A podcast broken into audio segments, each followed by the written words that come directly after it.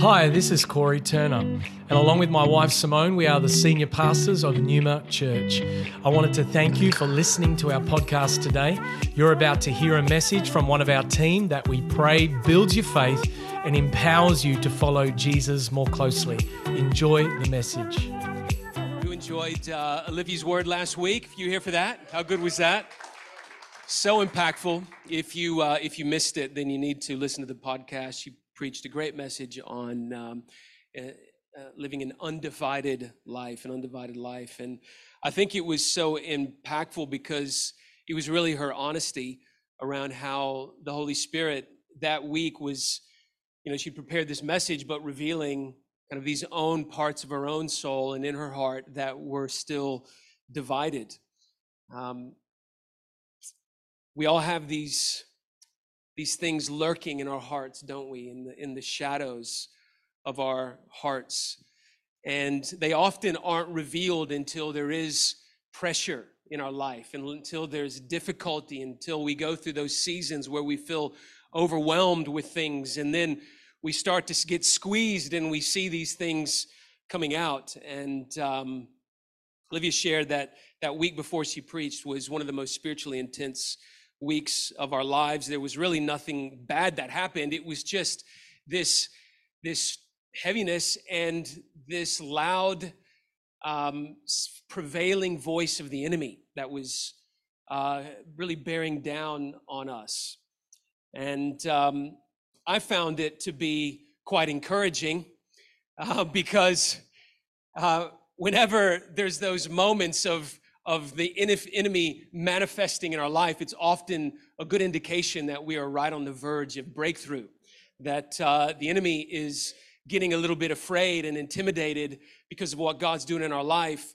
Uh, but uh, we've got to keep going. When we have these seemingly dark moments, it's not the time to be passive in our prayer.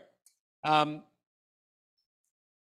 that week that Lives was talking about, and there was this particular day that was especially difficult and challenging.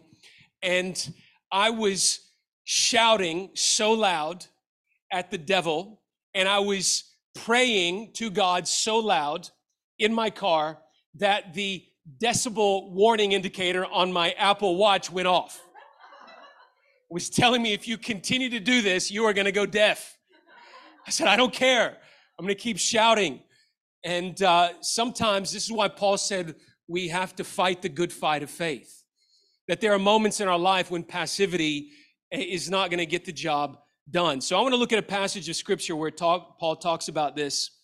Um, you know, how we respond in the dark and the discouraging moments of life is absolutely critical.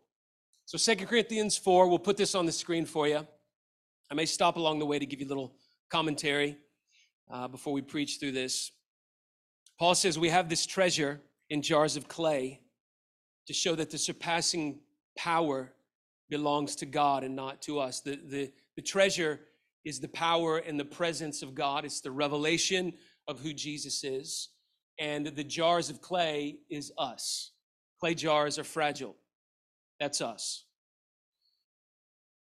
We are afflicted in every way, but not crushed, perplexed, but not driven to despair, persecuted, but not forsaken, struck down, but not destroyed, always carrying in the body the death of Jesus, so that the life of Jesus may also be manifested in our bodies. For we who live are always being given over to death for Jesus' sake, so that the life of Jesus also may be manifested in our mortal flesh. So death is at work in us, but life in you.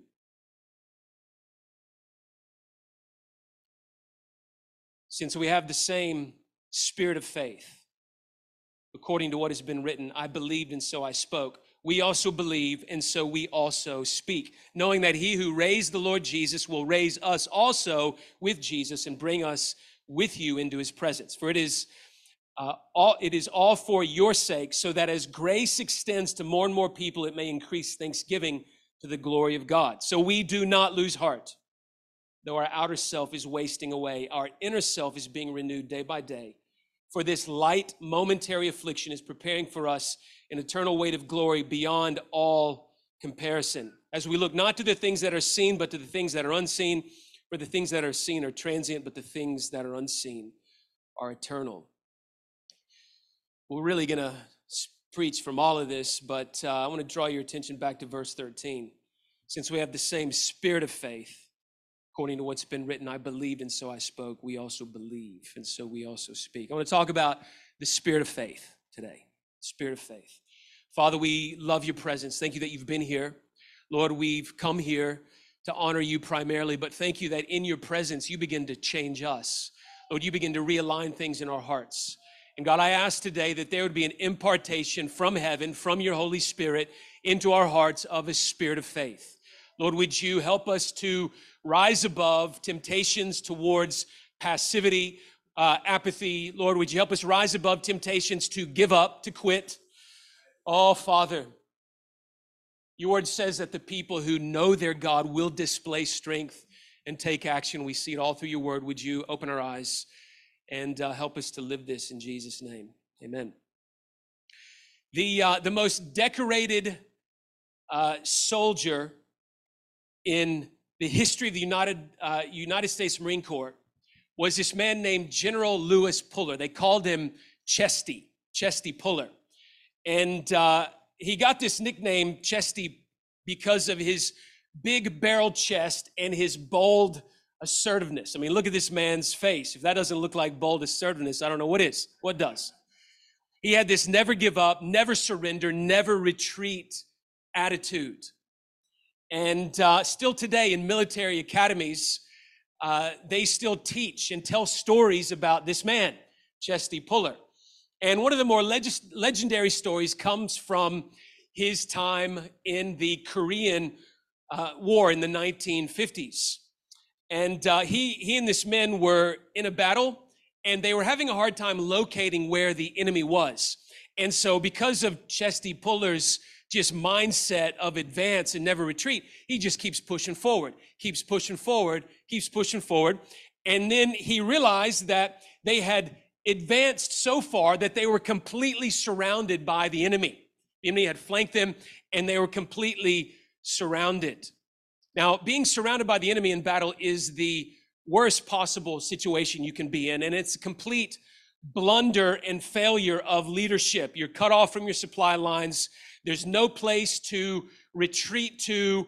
Uh, you're, the enemy can just begin to close in on you, and you're pretty much done.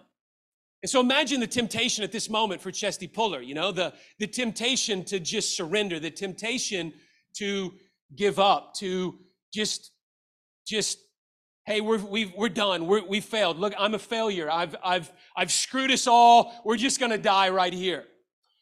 But uh, that wasn't Chesty Puller. He um, radioed back to uh, the headquarters once he realized that they were completely surrounded and cut off. And here's what he radios back He says, Our enemy is in front of us, and the enemy is behind us. The enemy is on our left and on our right. They won't escape us this time. And they go on that day to win a legendary battle. But his response really is a great illustration for us of what Paul means when he talks about a spirit of faith. No matter how dark and discouraging the facts are, there is only one possible outcome in the mind of the one with a spirit of faith, and that is victory. That is success. So, what is the spirit of faith? Well, the Greek word that Paul uses here for spirit just happens to be the word pneuma. And we know that's a word, come on, means breath or, uh, or spirit or wind. It can be translated many different ways, of course, and uh, often it refers to a spiritual ent- entity, uh, most often refers to the Holy Spirit. But here, Paul's meaning is a little bit different. He's not talking to us about a spiritual entity, he's talking about an attitude, a mindset, uh, a posture. You know, we might talk about team, uh, a team that has team spirit, you know, like it was this, this mindset. The spirit of faith is the attitude that elevates God's unseen promises above our current seen reality. It's sort of like this data analyzer. It's the, the filter through which information flows, data flows from all around us. When information flows through, data flows through the filter of the spirit of faith, the focus is on the promise, and there's a choice to believe. When information flows through a filter of unbelief, there is fear, there is an expectation of failure, there is uh, discouragement, there's this temptation to give up. And so, if we're going to walk with Jesus in a fallen world, we're going to need a spirit of faith. There's been many times that the, the data, the information, the seen reality has not been so pleasant. I was thinking this morning about this time we lived in Lexington, and I got a phone call. Livia saying that Ben has cut his wrist and the ambulance is there and he's bleeding all over the place. And man, talking about a dark moment, I'm alone driving in my car, and how are you going to respond in that moment? Overwhelmed with fear, overwhelmed, you know, and, and so you got to just begin to lift up your voice.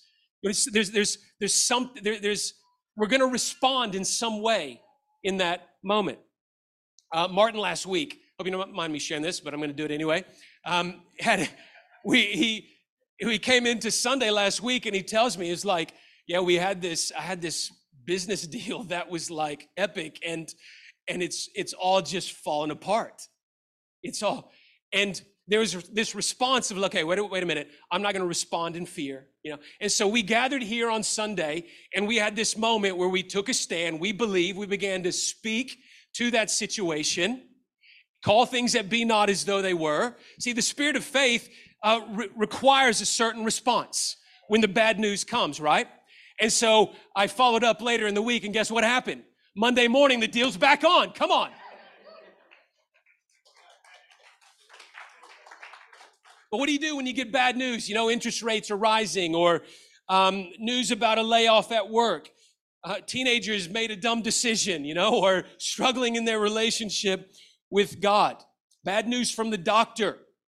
Just a barrage of dark thoughts that come when you're just right on the verge of some kind of breakthrough in your life and you don't really see it yet. The enemy sees it. The enemy knows what's about to come and is trying to tempt you to give up. What about the lies that the enemy tells you uh, against one another, against your covenant family, trying to separate from those that God has called you to connect with. The spirit of faith does not deny the reality of our current situation that we're experiencing.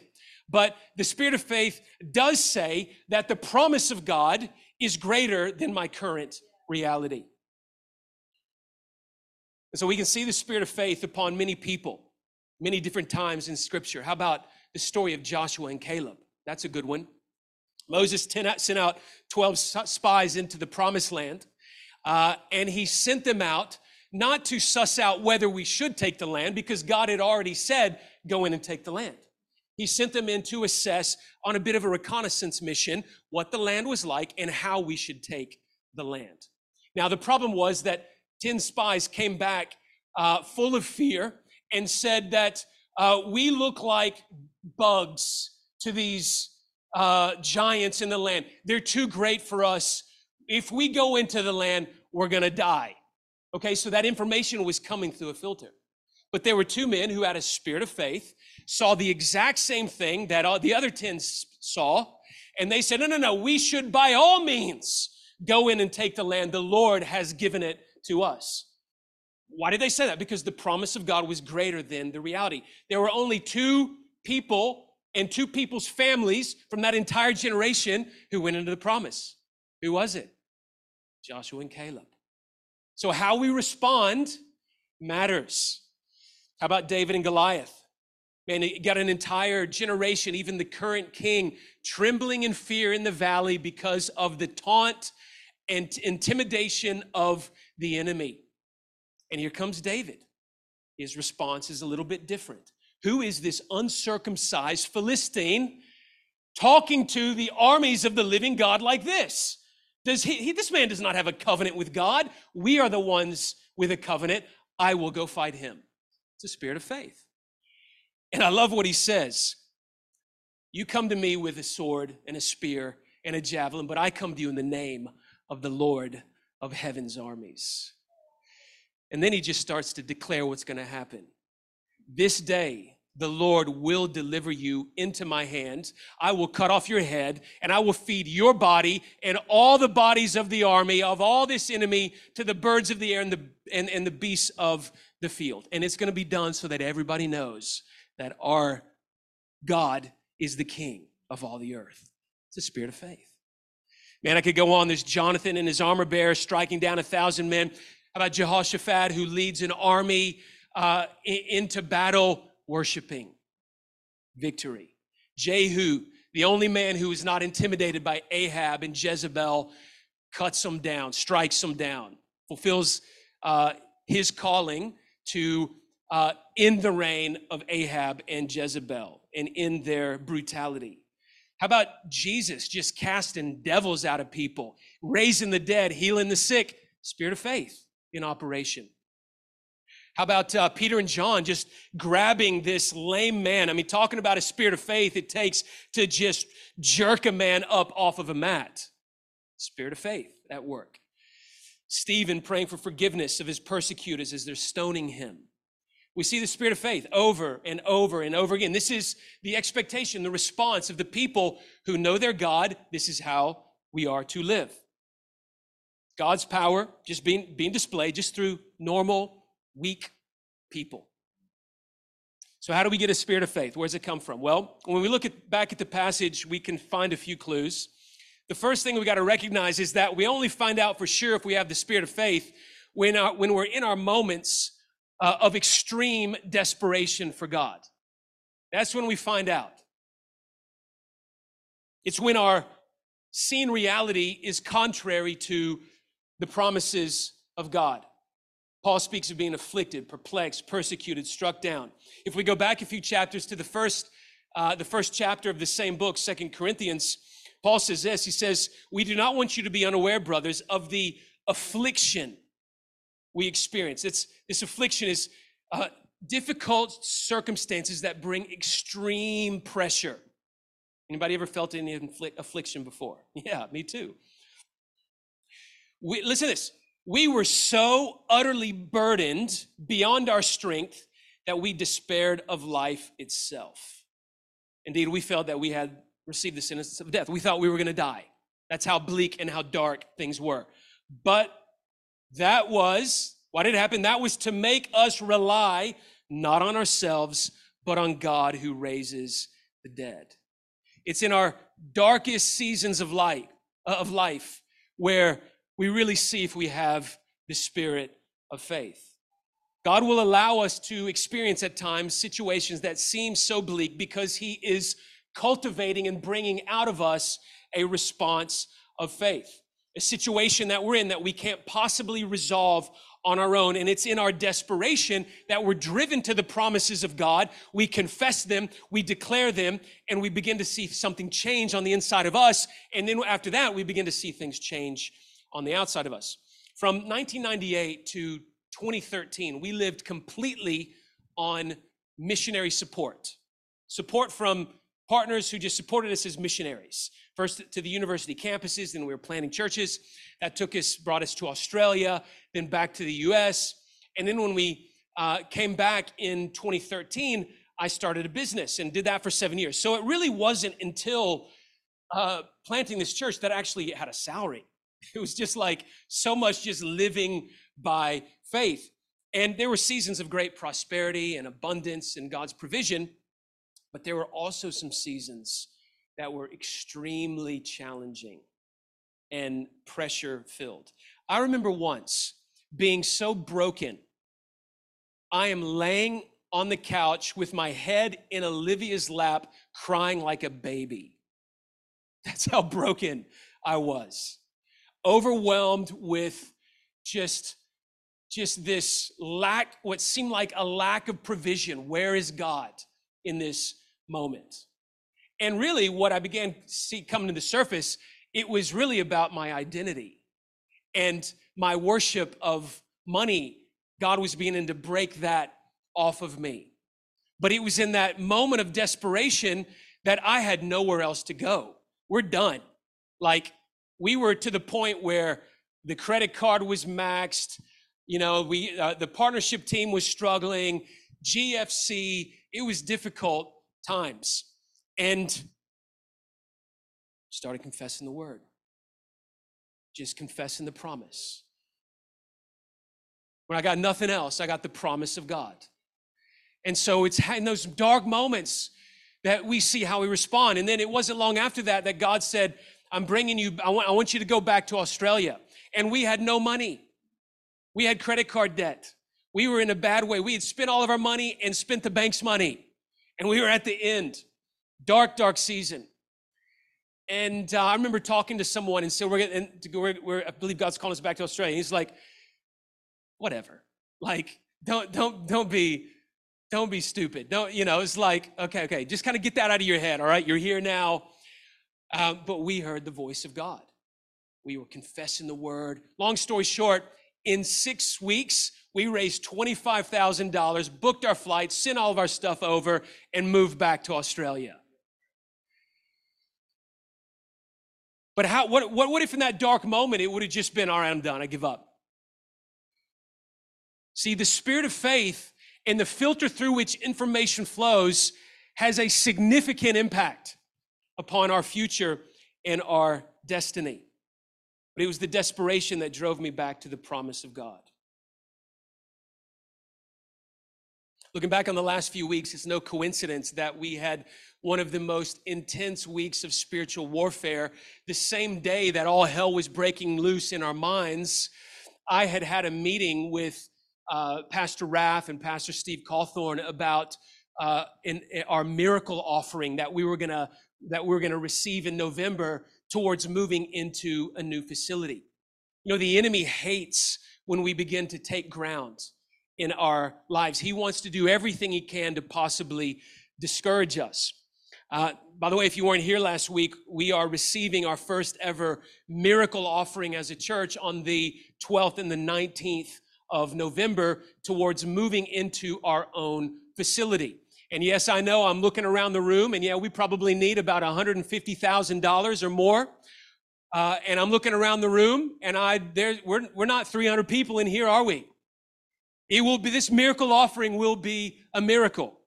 But I've just said, I've just felt the Holy Spirit saying, I want you to call my people to give, to give sacrificially, to give extravagantly, and watch what I do. Maybe it'll all come from this room. I don't know. Maybe it'll come from this room and somewhere else.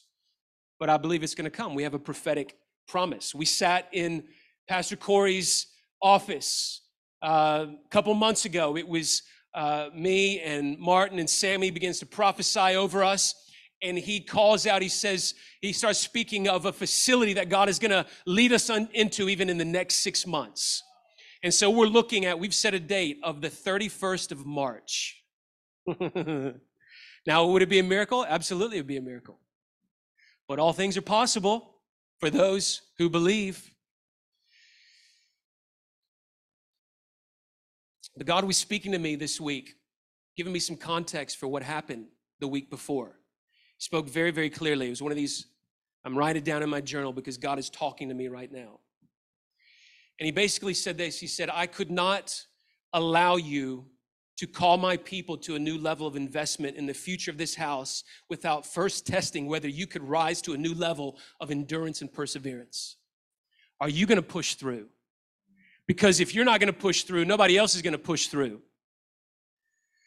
In other words, can I trust you to lead my people without giving up when it gets hard? Now, I realize that we've not passed the ultimate test of not giving up. We got another 10 years at least of leading this church. We'll see what happens. There'll be other churches that we plant uh, from this church in the future. And the ultimate test is am I going to finish strong? Am I going to love my wife and my, my family faithfully until the end? But there are moments that we come to when, when God allows some things to manifest in our life to really test what's going on in the heart and to help us to see what's really in there. Because when we get squeezed, whatever's inside just comes shooting out, doesn't it? God does this in all of our lives. There's no failure unless we quit, unless we give up. It's this willingness to keep going and not give up that is one of the most important character traits of a follower of Jesus.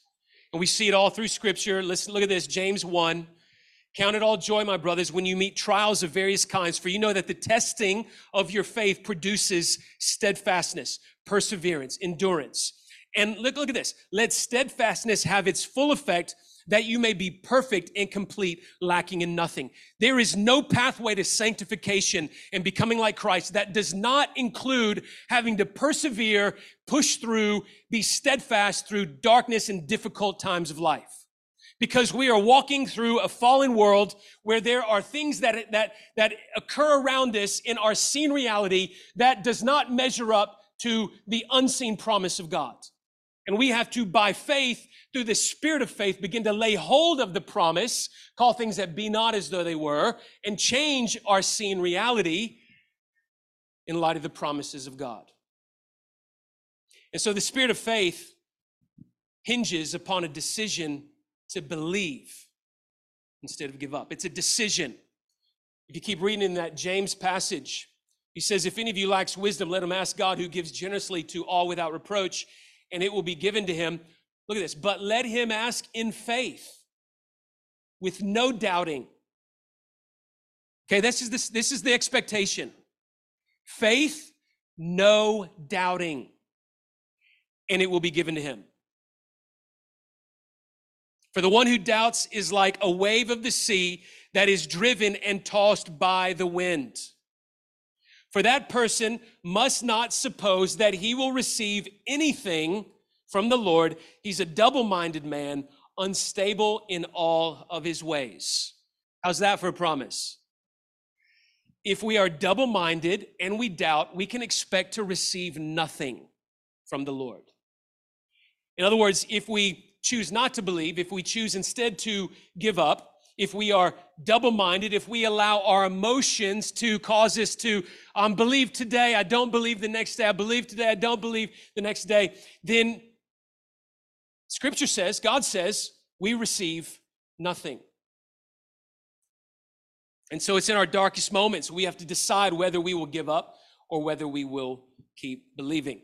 One of my, my favorite stories in the New Testament, really in the Gospels, is the story of Jairus, who has a spirit of faith. He's this man, he's you, you, in Mark 4, you get this picture of Jesus gets out of a boat and he's just standing on the seashore.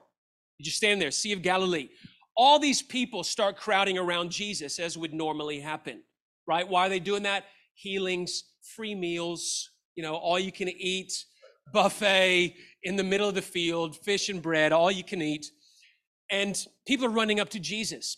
And the picture you get is that everybody's just standing there, nobody's doing anything, just waiting. What's Jesus going to do next?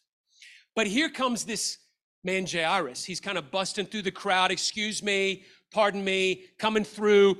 And it says he falls down in Jesus' feet and he says, Jesus, my daughter is sick, but you're going to come lay your hands on her and she's going to be healed. And the amazing thing about it is, is Jesus says, okay, let's go. And Jesus leaves the crowd of all the need, hurting, broken people. His ministry, Jesus' ministry, is being directed that day by one man who has a spirit of faith. They're walking. And then on the way there, you know the story, the woman with the issue of blood, she's she touches Jesus' uh, clothing and she gets healed. And then they keep walking after that, and here comes this guy from Jairus' house. And they come up to Jairus and says, they say, Jairus, don't bother the teacher anymore. Your daughter's dead. It's over. It's done. She's dead. It's too late. And I love what Jesus says. Jesus turns to Jairus and just says, Jairus, don't be afraid. Keep believing. Okay, the inference is, is if you are afraid and you stop believing, your daughter will stay dead. If you choose instead to keep believing, resist the temptation to fear, and keep going to your house and taking me there, then I'm going to raise her from the dead. And so what does Jesus do? He goes in and raises his daughter from the dead. It was Jairus' spirit of faith. And how about the woman before that? What does Jesus say to her? She's saying within herself, if I can just touch his clothing, I'll be healed. If I just touch his clothes, I can be healed. If I just touch his clothes, I can be healed. Reaches out, touches his clothing. Jesus stops. Who touched me? All this crowd of people pressing in on him. Disciples are like, Jesus, what are you talking about? All these people are touching you. Everybody's touching you. What do you? No, no, He's like, no, no, I felt power come out of me. Somebody touched me differently. and he turns to this woman and he says, uh, he doesn't say the mercy of God is healed. He doesn't say the, even the power of God. He says, Woman, your faith has healed you. Go in peace. Be, be, be free from your affliction. Jesus credits her faith for the healing. We have to accept the responsibility to believe. We have to recognize that if we want the promises of God to be at work in our lives, we must cultivate a spirit of faith. And so the spirit of faith grows through the power of our declaration. That's why my Apple Watch was telling me to stop screaming so loud. Because I was screaming. I was screaming the word, I was confessing the word, I was declaring things over my family, I was declaring things over this church and my future, declaring I was telling the devil to get away from my wife, get away from my family, get away from my mind. Paul says it in 2 Corinthians 4. Since we have the same spirit of faith, according to what has been written, I believed and so I spoke. The spirit of faith speaks. There's a confession of faith that comes out of the heart of the one with a spirit of faith. That was why the woman with the issue of blood is saying, If I can just touch his clothing, I'll be healed. Just saying it over and over again. I can imagine Jairus turning to Jesus and say, All right, let's go. Let's keep going to my house. I guess you're going to raise it from the dead. If we have a spirit of faith, it'll be evident in what we say.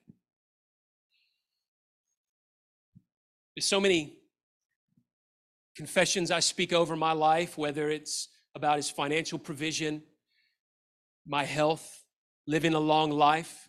I just say that one over and over again. One from the Psalms. I think it's the end of Psalm 91. With a long life, you will satisfy me and let me see many good days. Is that Psalm 91? Yeah, come on. I knew Lauren would know right where that verse was. Confessions about God's provision, confessions over the covenant promise of my family and my children loving and serving Jesus. Listen, there's, we could point to a whole lot of things that, you know, what causes our children to love and serve Jesus. But at the very top is the, the, the parents taking a stand on the covenant promise, the covenant promise that God made to Abraham I will be God to you and your descendants after you. We know in Christ all the covenant promises that God made to Abraham have been fulfilled in him and have and we are heirs of God's covenant promise to Abraham. So just meditate on those. I'm confessing all the times all the time promises about multiplying disciples. God, you said that you would bless me, you would multiply me. And he said to Abraham, I will make your name great. I don't really care about my name being great, but I do want my influence to increase, not for myself, but for the kingdom. So I just confess it all the time. Father, thank you that your word says that you will bless me, you will multiply me, you will increase my influence. Abraham became rich, continued to grow richer until he became very wealthy. Father, I thank you that I have already become rich, but I'll continue to grow richer until I become very wealthy. I just speak God's promises over my life. All kinds of areas of my life. Faith comes by hearing, hearing by the word of God. We want faith to grow in our heart we got to hear the word. And there's there's moments of studying the Bible, there's moments of just reading and letting it wash over you, but there are moments when you just get a list of Bible verses about God's covenant promises in whatever area you're struggling with. I got a list of, of Bible verses about sexual purity. Yes, I do. Why? Because my victory, my faith uh, my, my capacity to uh, resist temptation does not come from my the decision of my will. It comes from the spirit of faith that understands who i am in christ who god has made me and who i am not. And so you know just confessing god's promises over our, our identity. You got struggling you struggling with insecurity? You got fear of man in your life? Spirit of faith will take care of that but you got to cultivate it. You got to be confessing god's word. You got to be speaking it out of your mouth but here's just one kind of summary confession of the spirit of faith My victory is certain because Christ's victory has already been secured. That's just a good summary of all of God's covenant promises. This Keon so well shared in, in communion today that everything that we look to God for is certainly, without a doubt, ours because God doesn't look at us and measure our performance, how good we've been on whether or not we he will do something good for us. All God's looking at is the spirit of faith. That's all he wants to see is their faith. It's the spirit of faith that in our in, in after our moment of weakness, after you know sinning in some way, comes right back to the cross and says, Father, thank you that I can come boldly into your presence because Jesus dealt with my sin on the cross. Of course, we confess our sins to God, He forgives us, but then we just boldly come right back into His presence. Because our right to do that and our right to receive the promises of God are independent of whether or not we've kept the law, independent of our how good of a week we had, how many times we read the Bible that week, how good our devotional time, how close God felt. None of that matters. All that matters is do we believe the promise? Will we stand upon the word and keep confessing it and keep standing and believe, knowing that our victory is certain because of Christ's victory already being secured? Of course, it's a challenging one to consistently live out in our lives. We go through difficulties, challenges. Um, we often connect those difficulties and challenges to our spiritual enemy. And if we are not careful, we can find ourselves beginning to make this little truce with the devil. Anybody ever done that? Anybody ever made a truce with truce with the devil? Now you probably didn't overtly make a truce with the devil, but it kind of sounds a little bit like this. All right, if if if I don't mess with you, you don't mess with me. All right? If I just back off a little bit here in this area, can you just back off a little bit? I'll stop leading this life group. I'll, I'll stop discipling this person. I'll stop sharing Jesus so much. I'll, I just want to go back into the comfort that I was experiencing before. If I back off, will you back off? Now, the, our enemy, of course, is very happy with that arrangement because that's his victory. Our comfort, our passivity, our refusal to stand, our refusal to keep pushing forward is the enemy's victory in our life. But that's not the spirit of faith. The spirit of faith embraces the reality of the spiritual battle that we're in and recognizes that there is no truce with the enemy. There is no truce because he won't be satisfied. He'll just happily move us back a little bit more and a little bit more and a little bit more. Man, so many other passages we could look at, but maybe let's just finish with this one. First John 4 4. I don't know if I put this up there or not. I don't think I did. Listen to this. Little children, you are from God and have overcome them, for he who is in you is greater. Oh, yeah, there it is. For he who is in you is greater than he who is in the world. One last story for you. We'll finish up and um, just respond to this word. The great um, Kiwi adventurer, Sir Edmund Hillary, had as his great ambition to be the first man to ever climb to the top of Mount Everest. There he is there with his Sherpa, Tenzing Norgay. Uh, prior to the 1950s, nobody had ever climbed to the top of Mount Everest. It had never been done. And uh, it was Edmund Hillary's great ambition to be the first man to ever climb to the top. Uh, of course, today it's quite common for people to climb to the top. In fact, anybody seen the 14 Peaks documentary? This this dude that has climbed 14 of the 8,000 meter plus peaks and did it in like seven months. Crazy. But um, back in the 1950s, the thought of climbing Everest was extremely daunting. And uh, Edmund Hillary had already tried to climb Everest and had failed. And so he had, it was very expensive. So he would have these banquets and fundraisers. And so he's at one of these banquets, one of these fundraisers with his financial benefactors, and he was giving a talk on uh, on climbing Everest and Mount Everest and the experience that he had. And there was this big mural behind him of Mount Everest as he was speaking. And uh, in the middle of his speech to all these people, he begins to turn around and he begins to speak to Mount Everest. He begins to address the mountain. He said, Mount Everest, you've beat me once.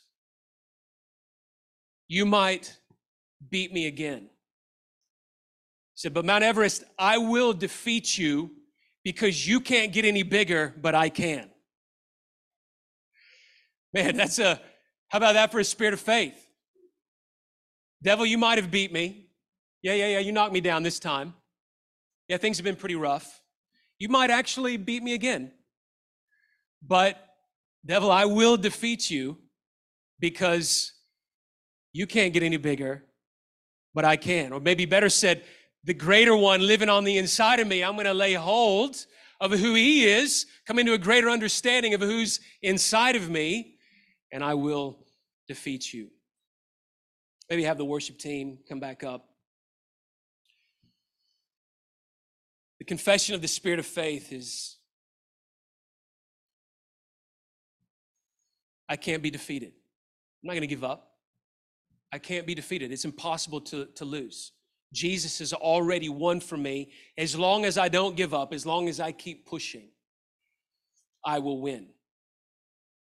The enemy can't get any bigger in my life, but my understanding of who I am in Christ can. And so, Father, we come to you in this moment. God, I ask that you would do something supernatural in our hearts. Just begin to pray in the Spirit. Just begin to ask God to, to highlight by His Holy Spirit what it is that it looks like for you to apply this word more deeply. Thank you for joining us for this message today. We don't assume that every person listening has a personal relationship with Jesus Christ. And so today, we invite you to begin following Jesus as your Lord and Savior. The Bible teaches that every one of us has been created for relationship with God. Sin has separated us from that relationship, but God loved us so much that He gave us His one and only Son, Jesus Christ. Jesus lived, died, and rose again, conquering sin, Satan, and death itself. If we believe in our hearts that God has raised Jesus from the dead, and we confess with our mouth that Jesus is Lord, we will be saved. So if you are ready to pray in faith, turning away from your sin and believing in Jesus for your salvation, please pray this prayer. Dear Jesus, I believe that you are the Son of God, and I ask you to forgive me and cleanse my heart from all of my sin. I receive by faith the free gift of eternal life, and I ask that you would fill me with the Holy Spirit. I thank you that I am born again as a child of God and that you have made me a new creation in Christ Jesus. In Jesus' name I pray. Amen. If you have prayed that prayer for the first time, we would love to know and help connect you to a local church in your area. You can contact us on our website, numa.church. Thank you for listening.